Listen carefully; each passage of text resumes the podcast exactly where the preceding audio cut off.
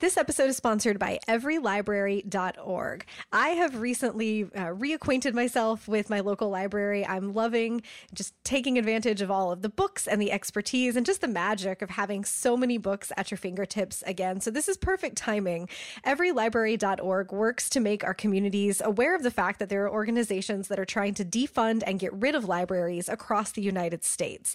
They work for awareness. They provide petitions and other ways that people can sign up to support their local libraries and to make a contribution to help us fight to keep libraries in our communities.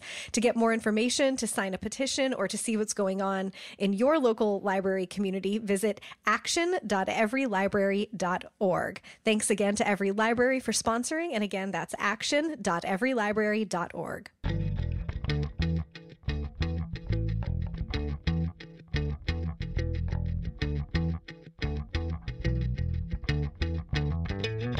You're listening to All the Books, a weekly show of recommendations and enthusiasm regarding the week's new book releases.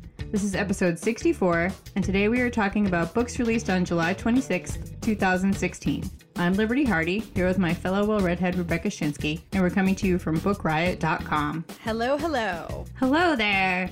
Welcome from the heat wave. Oh my gosh. Yes, it's just constant heat waves here. Gross.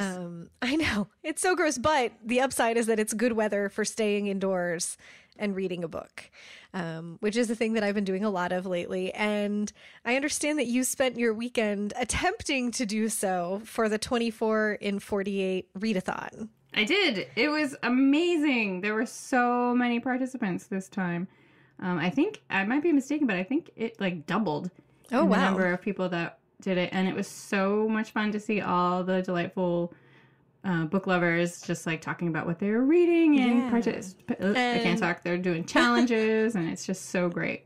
Yeah, there were giveaways. It looked like there was just all sorts of stuff going on. And if you're listening and you don't know what 24 and 48 is, it's where you take a weekend, 48 hours, and you attempt to read for 24 of those 48 hours, along with like hundreds of other book nerds. Hundreds, that's right. Way in the hundreds. That's so cool. Did you sleep this weekend? Not that much, no. Not so much. No, who needs sleep when there's books to be read? Yeah. I was doing the readathon shift on Litzy, so... I had to be awake to talk to the people. Gotta poke the technology, talk about the books. That's right. That's just what it says on our business card. Basically, that's my job description. It's not a bad one. We got a really good list of new releases this week. I'm still like riding that wave of great summer stuff. But you want to kick us off? I will do that. This is one of the best books I've read this year. It's called The Unseen World by Liz Moore. She wrote a book a few years ago called Heft. Did you happen to read Heft? Mm-hmm. Oh, okay. Yeah, I didn't recognize her name, but yes. She's a brilliant genius, and she's done it again with The Unseen World. It takes place in Boston in the 1980s. It's about a young girl named Ada. She has been raised her whole life by her dad. He is a scientist at a lab. He's off the charts brilliant, but like a lot of geniuses, sort of socially inept, just a little strange and out of touch with the rest of the world, but just a genius when it comes to his work. And he is trying to create a machine that can interact like a human. Oh. So Ada is raised by her dad. She's homeschooled. Like her only like interaction with humans is basically when she goes to the lab. Like she talks to him and she talks to the people that he works with. And she kind of wishes that she had a normal life, like other kids that she reads about and sees, like going to school. But, you know, she's also herself a genius. And as she gets older, it's showing that, you know, she's going to be following in his footsteps in the brains department. She's also following in his footsteps in the awkwardness department. But around the time she's, I think, 14, his mind starts to go. His mind begins slipping, and they diagnose him with early onset Alzheimer's. And so Ada is kind of left to fend for herself. And he tells her that she may learn some things about him that she didn't know. And he gives her some clues as to what those things could be that she has to solve. And so now she's left like sort of, you know, she's sort of orphaned. She's taken in by one of his colleagues. And she is consumed with learning more about her father and solving these clues and learning about his past, She has to adjust to what she always considered a normal life. Like, she has to go to an actual school, and she doesn't know how to interact with the other kids, and it's all very frustrating and scary to her. And meanwhile, she's still, like, going on and on trying to discover what it is that, you know, her father was keeping from her. Moore just creates these, like, achingly beautiful, realistic characters in a book about, like, virtual realities and hidden pasts. You'll probably need a tissue or two. Oh. Yeah. But not five? Not five. I don't know. Maybe I'm just a monster. But it's definitely one of those, like, I have a lump in my throat. Oh. Books. It just got dusty in here. Yeah. Yeah. It's just so beautiful and interesting. Again, it's called The Unseen World by Liz Moore. I've had my eye on that one. It's on my stack here still. Oh, so do it. I'm going to have to. As soon as you said one of the best books I've read this year, I was like, oh, okay, all right. I'm just going to let you be my, you know, selection service. My first pick is called Good as Gone. It's a thriller by Amy Gentry. It's such a thriller, in fact, that when the galleys came out, they just came in it was like a plain navy blue book cover, and the book did not have a title yet, so it just said a novel of suspense. Like, even the title is an open question. I thought that was the actual title, I liked for the longest time, and then I was like, what is this other book that everyone's talking about? Yeah, oh. Good as Gone. It does seem like it took a long time to get to what the title was. Anyway, it's called Good as Gone. It's by Amy Gentry. It's about a family in which 8 years ago, the 13-year-old daughter, Julia, disappeared. Her younger sister has this memory of, like, peeking out of her bedroom door in the middle of the night and seeing Julia being led down the hall at knife point by a man. And then they heard nothing of Julia. So the family did all the things that a family does after a child goes missing. You know, they contacted the police. There were big searches.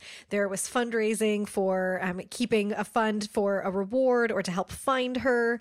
And then eventually the parents never really said anything to each other about, do you think that she's still out there and we're going to find her someday? Do you think she's dead and we're never going to find her body? Their family was just marked by this event.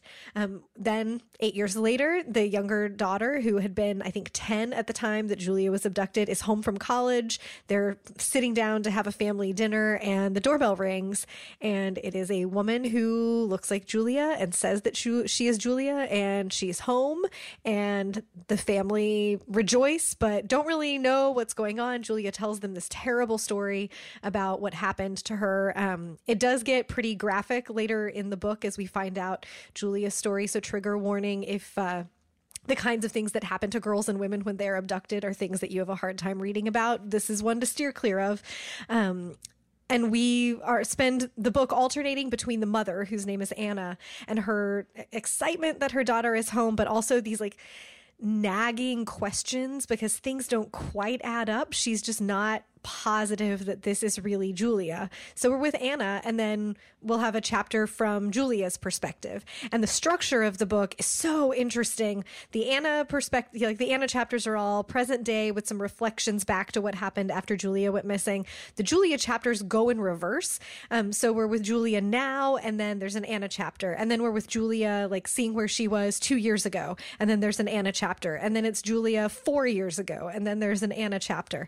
And so Julia's story, or the woman who's Julia, who's saying she's Julia, I'm not going to tell you which one it is because that's the whole question of the book, unwinds in reverse. It was so interesting and fun to read. I thought the surprises in it, because it is a suspense novel, so there are supposed to be some surprises, were genuinely surprising. I wasn't predicting things, 100 pages in advance, as can happen.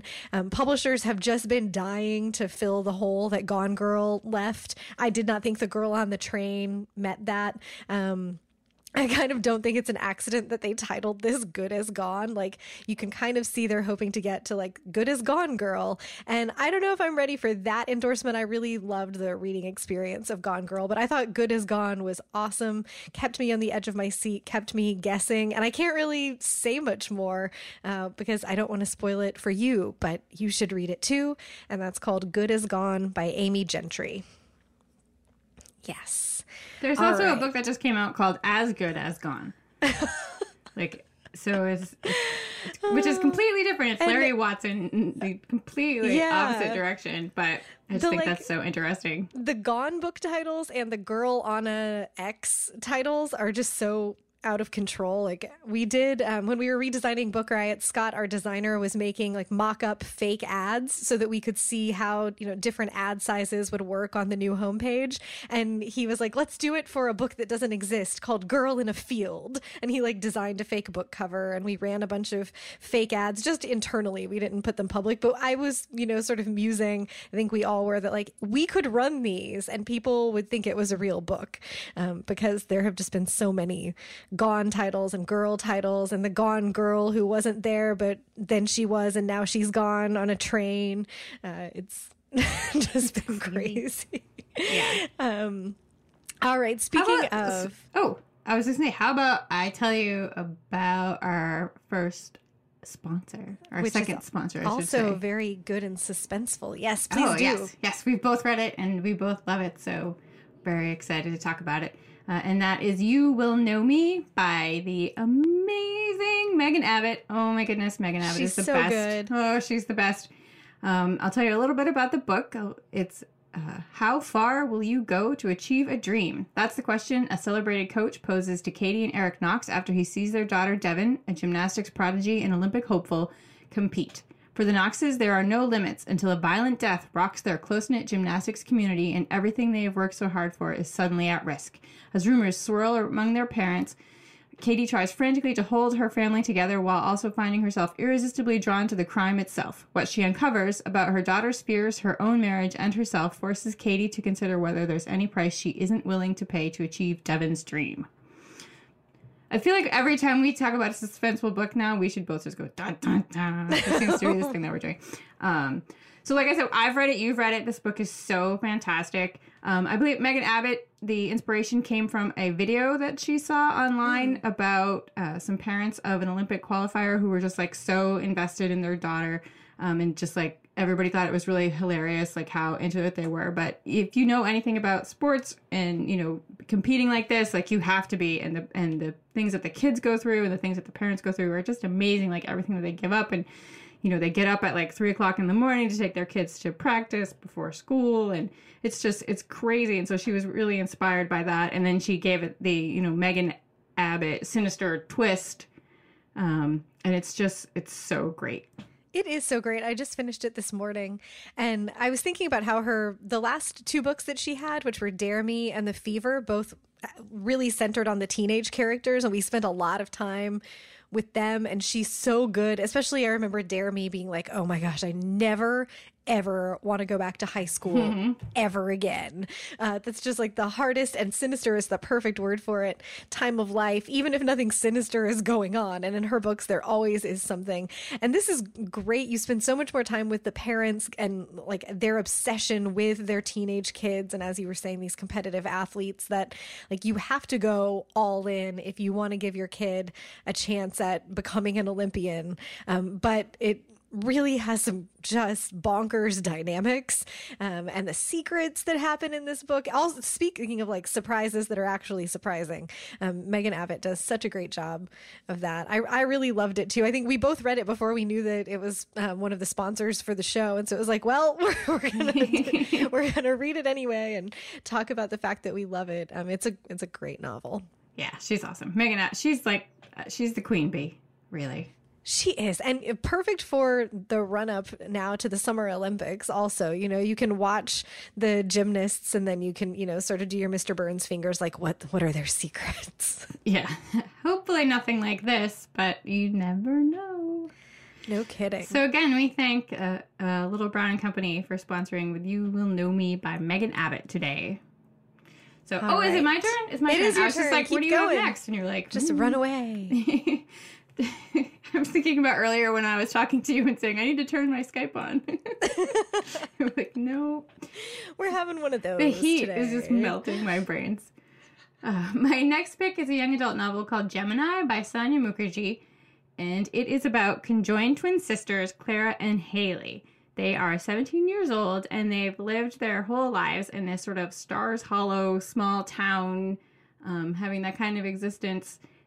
where they've just grown up there, they're knowing everybody, everybody knows them, and at this point, like, no one stares at them any longer, even though they are conjoined, they share a spinal cord. And but they're 17, you know, things happen, they're seniors in high school, and they're coming to realize that they want different things from life. Clara wants to stay at home where it is safe and no one will bother them and no one will stare at them and they know exactly like what's coming. While Haley, who is a little wilder, Haley has pink hair, she wants to travel and study abroad. She wants to dance with boys and she wants to be wild and just go all over the place and experience everything that there is in life. And as graduation approaches, they must decide how two people who are one can each have their own dreams. And it's told in alternating voices between the two girls, so you can see just how different two people sharing a spinal cord can actually be. And you hear them decide, like, the pros and cons of sharing a life this closely with somebody. And they also, you know, talk about, like, a separation surgery, which their parents are not in favor of. And it's just this really sweet, sort of heartbreaking story about, you know, trying to be your own person and, you know, trying to follow your dreams when, you know, that means bringing someone else along with you. It's just really great. And I adored it. Again, it's called Gemini by Sonya Mukherjee.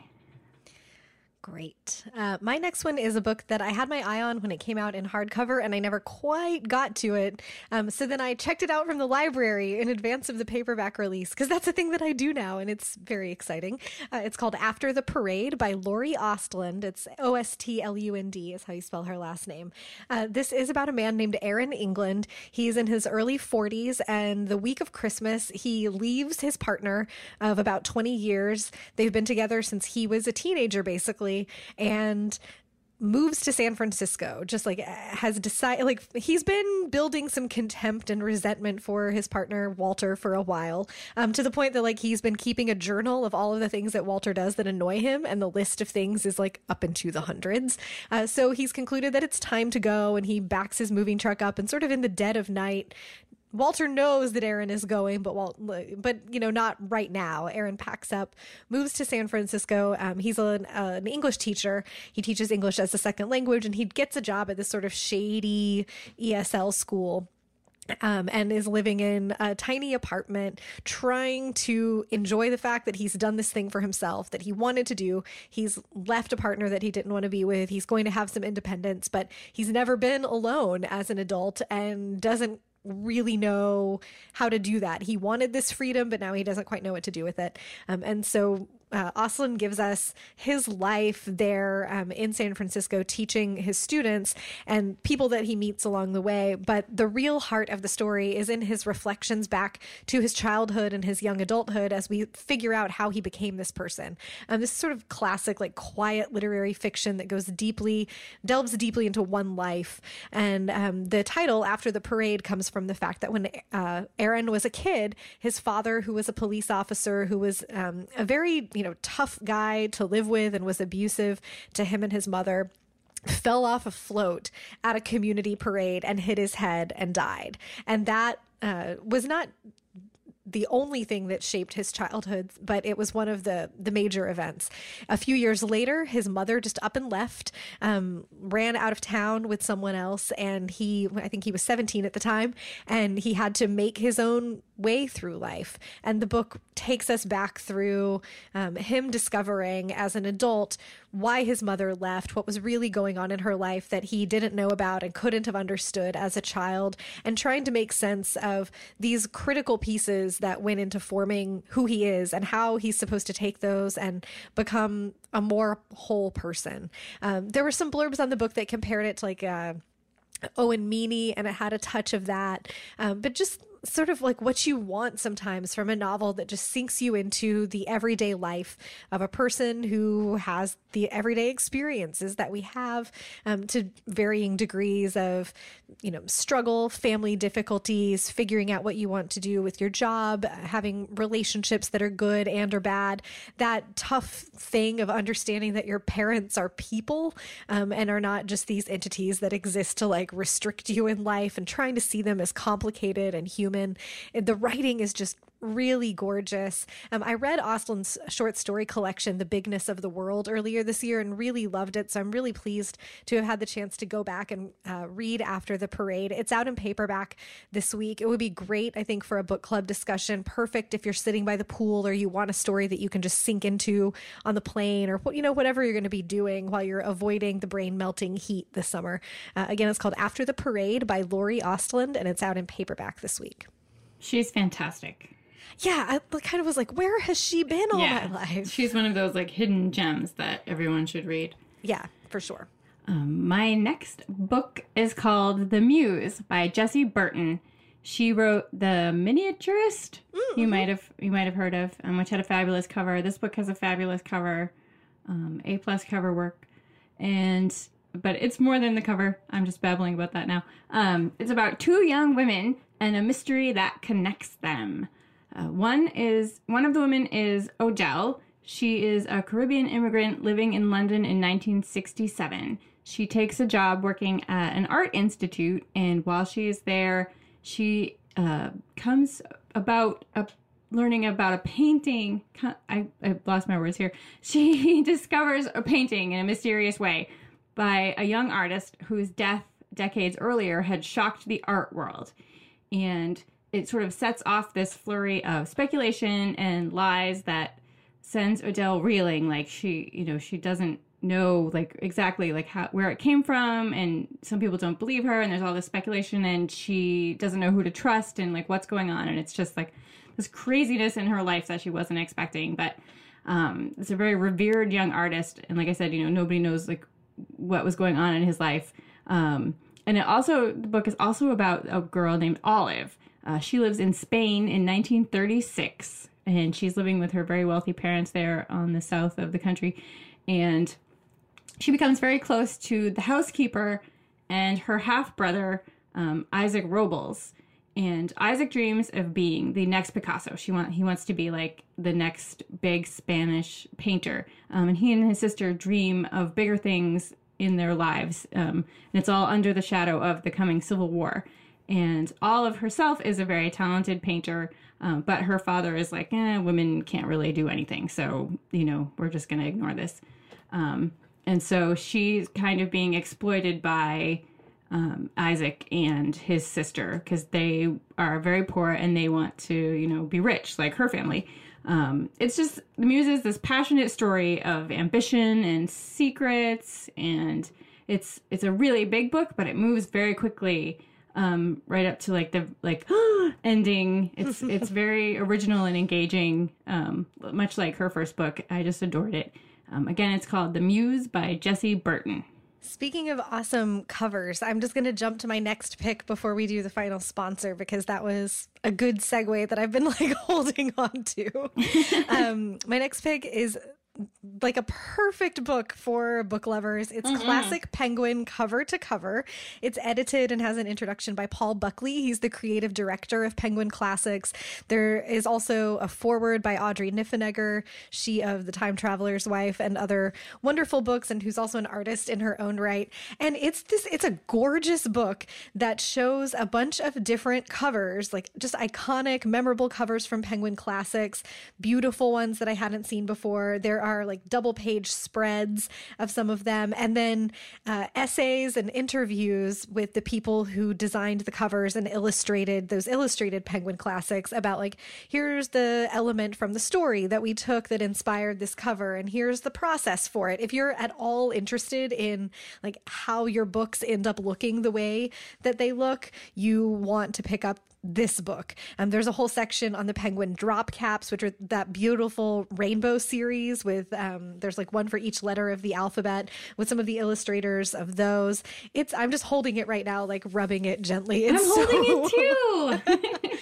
It's such a beautiful book, and it would be great on your shelf or your coffee table. One of those that you could either just devour in one sitting or flip through gradually. I think you could also sort of turn it into a reader's treasure map of which Penguin Classics do you want that you don't own yet? Like, flip through and find all of them that have these great covers. It's so fantastic. There have been some really great books about book design in the last few years, and this one is, I think, the most iconic, because nothing is recognizable like a Penguin Classic, and there's a lot more to it than just meeting a certain formula. So again, it's Classic Penguin Cover to Cover, edited and introduced by Paul Buckley, and I just think it's so awesome. Oh, it's like an epic nerd purr for book lovers. It really is. It's one of those, like, I'm almost surprised that it's coming out in July and not mid-November as a drop right before the holidays, because it's such a perfect gift. We'll be sure to remind people. Yes, yeah, we will. Treat yourself or put it on your holiday wish list now. And now we will roll to our next sponsor, our good friends at Third Love. Treat yourself some more. Are back, seriously. While it is 1,000,000 degrees outside, the best thing in life, I think the best thing in life most days, is taking your bra off. But the second best thing is having a bra that's so comfortable that you forget that it's on. And that is true for Third Love's 24/7 t-shirt bra. They have sent us both free ones that we've worn now for like several months, and we can attest to the fact that they're super comfortable. They're smoothing. It's invisible under every outfit, and it really molds to fit your shape. Every body is different, and the cups of the 24/7 t-shirt bra are made out of a memory foam that it's like magic. It molds to your body. You're not trying to stuff yourself into something that won't really move to fit you, and that makes it fit really perfectly. Also, in addition to that, the memory foam, there's this tagless foam padding on the hook and eye, so you don't have like weird tags sticking out along the back part of your bra, which I think is especially important in this season when we're all wearing tank tops. There's a microfiber band that's very smoothing. You don't have spillage. You don't get like weird bulges above or below your band. It's just perfect. So if you have to be dealing with bras in the heat, the 24/7 t-shirt bra is the one that you want. And as we've said many times before, Third Love stands behind their product, and they should, so much that they're willing to let our listeners try it for free. So you go to thirdlove.com/books to get started. You'll just pay for the shipping. You wear the 24/7 t-shirt bra for 30 days, take the tags off, wear it, wash it, take it on your next vacation, whatever. If you love it, you keep it and they'll charge your card. If you don't love it for whatever reason, you send it back for free. And your card will not be charged. And if you don't know your size, or it's just been a while since you got measured, they have an online fit specialist who will help you find the perfect fit so that you can really see how great this bra is. Again, go to thirdlove.com/books to get started. It gets you the 30-day free trial with the 24/7 t-shirt bra and lets them know that you came from all the books. So we get to keep our lights on. Awesome. I was like, It's your turn, but no, it's my turn. It's not. I know we mix things up a little bit. Roll us into our last round. I have no segue to go from bras to a book of stories about war. I got nothing. Nope. My last pick is called We Come to Our Senses, stories by Odie Lindsay. I have to admit right up front that I have not read all of these, but I have read the first few, and I'm completely hooked. It reeled me in with comparisons to Billy Lynn's Long Halftime Walk and Redeployment, two excellent, excellent books. And so far, it is just a wildly impressive debut. It revolves around men and women affected directly and also indirectly by war. It has some very contemporary themes, including the abuse of soldiers during combat, the sexual politics of combat zone, PTSD. And these are just deep, thoughtful stories that really make you think, and I've been picking through them like a little bit at a time here, and they're still, making me think days later. It's just really fantastic, and I look forward to finishing it. Again, it's called We Come to Our Senses by Odie Lindsay. I hadn't heard of that one, and I love a war novel. Yay! Or short stories, I guess. I like to stump you. You're very good at it with the amount of books that you read, so I will be putting that one on my list. My last pick this week is a shout out to the paperback release of one of the best novels that I read last year. It's In the Language of Miracles by Rajia Hassib. This is a story set in the suburbs of New Jersey. It's about the Almanshawi family. Both of the parents were immigrants. They've lived in this community for a couple of decades, and they've done the things that we tell immigrants they're supposed to do. He has started a dental practice. They have worked just tirelessly to assimilate to raise their kids to, you know, be proud of their culture, but also to be American. And they've become pillars of their community. But when the story starts, it has been a year since a terrible thing happened that involved their son and their neighbors, who are a white family, the neighbor's daughter. The two families had been close to each other for many years, had a great relationship, but whatever the thing is that happened a year ago changed everything. And the Almanshawis have been trying to recover from that and put their family back together, but also maintain their place and their reputation in their local community and try to, again, like once again, overcome the stereotypes that they have spent the last couple decades of their life proving that they don't fit. The neighbors next door are planning a one-year memorial service for their daughter who died during the thing that happened a year ago. And the Almanshawis are trying to decide if they're going to go. There's a lot of turmoil within the family about whether that's going to happen or not. And there are chapters from multiple family members' perspectives, from the mom and the dad, from their child who is still living. So we see into their marriage, we see into their parenting, into the logic, however flawed it might be, that each of them brings to the arguments, and into, in a broader sense, what their experience has been like as immigrants coming to America, and how white people never really let go of the fact that someone is not from here, how hard that can really be, and how hard it can be to identify what is the right thing to do and what's the thing that will make your life better. It's just so well written and thoughtful. Another great book club book with so much to chew on, and just an incredible debut. So again, that's In the Language of Miracles. It's by Rajia Hassib, and it is out in paperback this week. And that's our show. What are you going to go read now? I'm going to read It's So Easy and Other Lies by Duff McKagan. That's a great title. Because, well, he's the bassist for Guns N' Roses. And It's So Easy is one of their song titles. I'm in sort of a Guns N' Roses renaissance right now. I went to see them last week at Gillette Stadium. Duff has always been my favorite. I don't know why I didn't read this book. He has a second book, actually, that came out last year. And so I'm just, like, obsessed with everything about them right now again.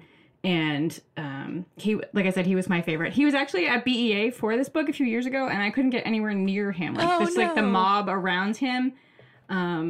But he still looked as fabulous as he did when we were younger. And I love them. So, yeah, I'm going to read this and learn all kinds of things. And probably nothing that I want to know. But, you know, my idols are problematic. But anyway. You're ready to forgive. Yeah. What are you going to read next? I'm going to read How to Be a Person in the World by Heather Havrileski. She writes the Ask Polly column at The All, which is an advice column. And I missed the book when it came out. It just came out a couple of weeks ago, but it's been popping up all over my social media. And I've seen some people say that it like sort of scratched the same itch that Tiny Beautiful Things by Cheryl Strayed left in their hearts. I don't think that anything is the next Tiny Beautiful Things, but I'm totally willing to entertain the idea that someone is trying to be the next one. I've only read a few of the Ask Polly columns online as they've come up. So I'm looking forward to just seeing, you know, how it hangs together, what the sensibilities of Ask Polly are, and what Havrileski's advice for how to be a person in the world really is. So stay tuned. Yes, please take notes. I will. I have that somewhere. I don't know why I didn't get to it either. I'll do some highlights. Yeah. That wraps us up for the week. Thanks again to our sponsors, Every Library. Go to action.everylibrary.org to see what's going on in your local community, to sign petitions, to reach out to your representatives. To You Will Know Me by Megan Abbott. We'll have a link in the show notes, or you can find it wherever books are sold. That is a sponsor that comes with two well-read-head enthusiastic thumbs up. And again, to Third Love. Go to thirdlove.com/books to start your free 30-day trial with the 24/7 t-shirt bra. There are way too many numbers happening right now. You can drop us a line at allthebooks@bookriot.com or talk to us on Twitter. I'm Rebecca Shinsky, SCHINSKY. Liberty is Miss Liberty. Those are also, I'm Rebecca Shinsky on Litzy, and Liberty is just Liberty, because the joy of claiming your own name as your handle. Finally. We're over there talking about what we're reading too. As always, if you've got a minute and you could rate or review the show on iTunes, it helps other book lovers find their way to us, and we all know that's a great thing. And speaking of finding their way, I have learned that several listeners did find their way to us through Anne and Michael. Books on the Nightstand gave us a big shout out when they were wrapping up, and I just want to say hi to them and again say how much we love Michael Kindness and Anne Kingman. And as much as we would love to tell you about more books out today, we just don't have the time, but you can read about more titles out now in the show notes at bookriot.com/allthebooks, as well as find a link to our weekly New Books newsletter. In the meantime, happy reading!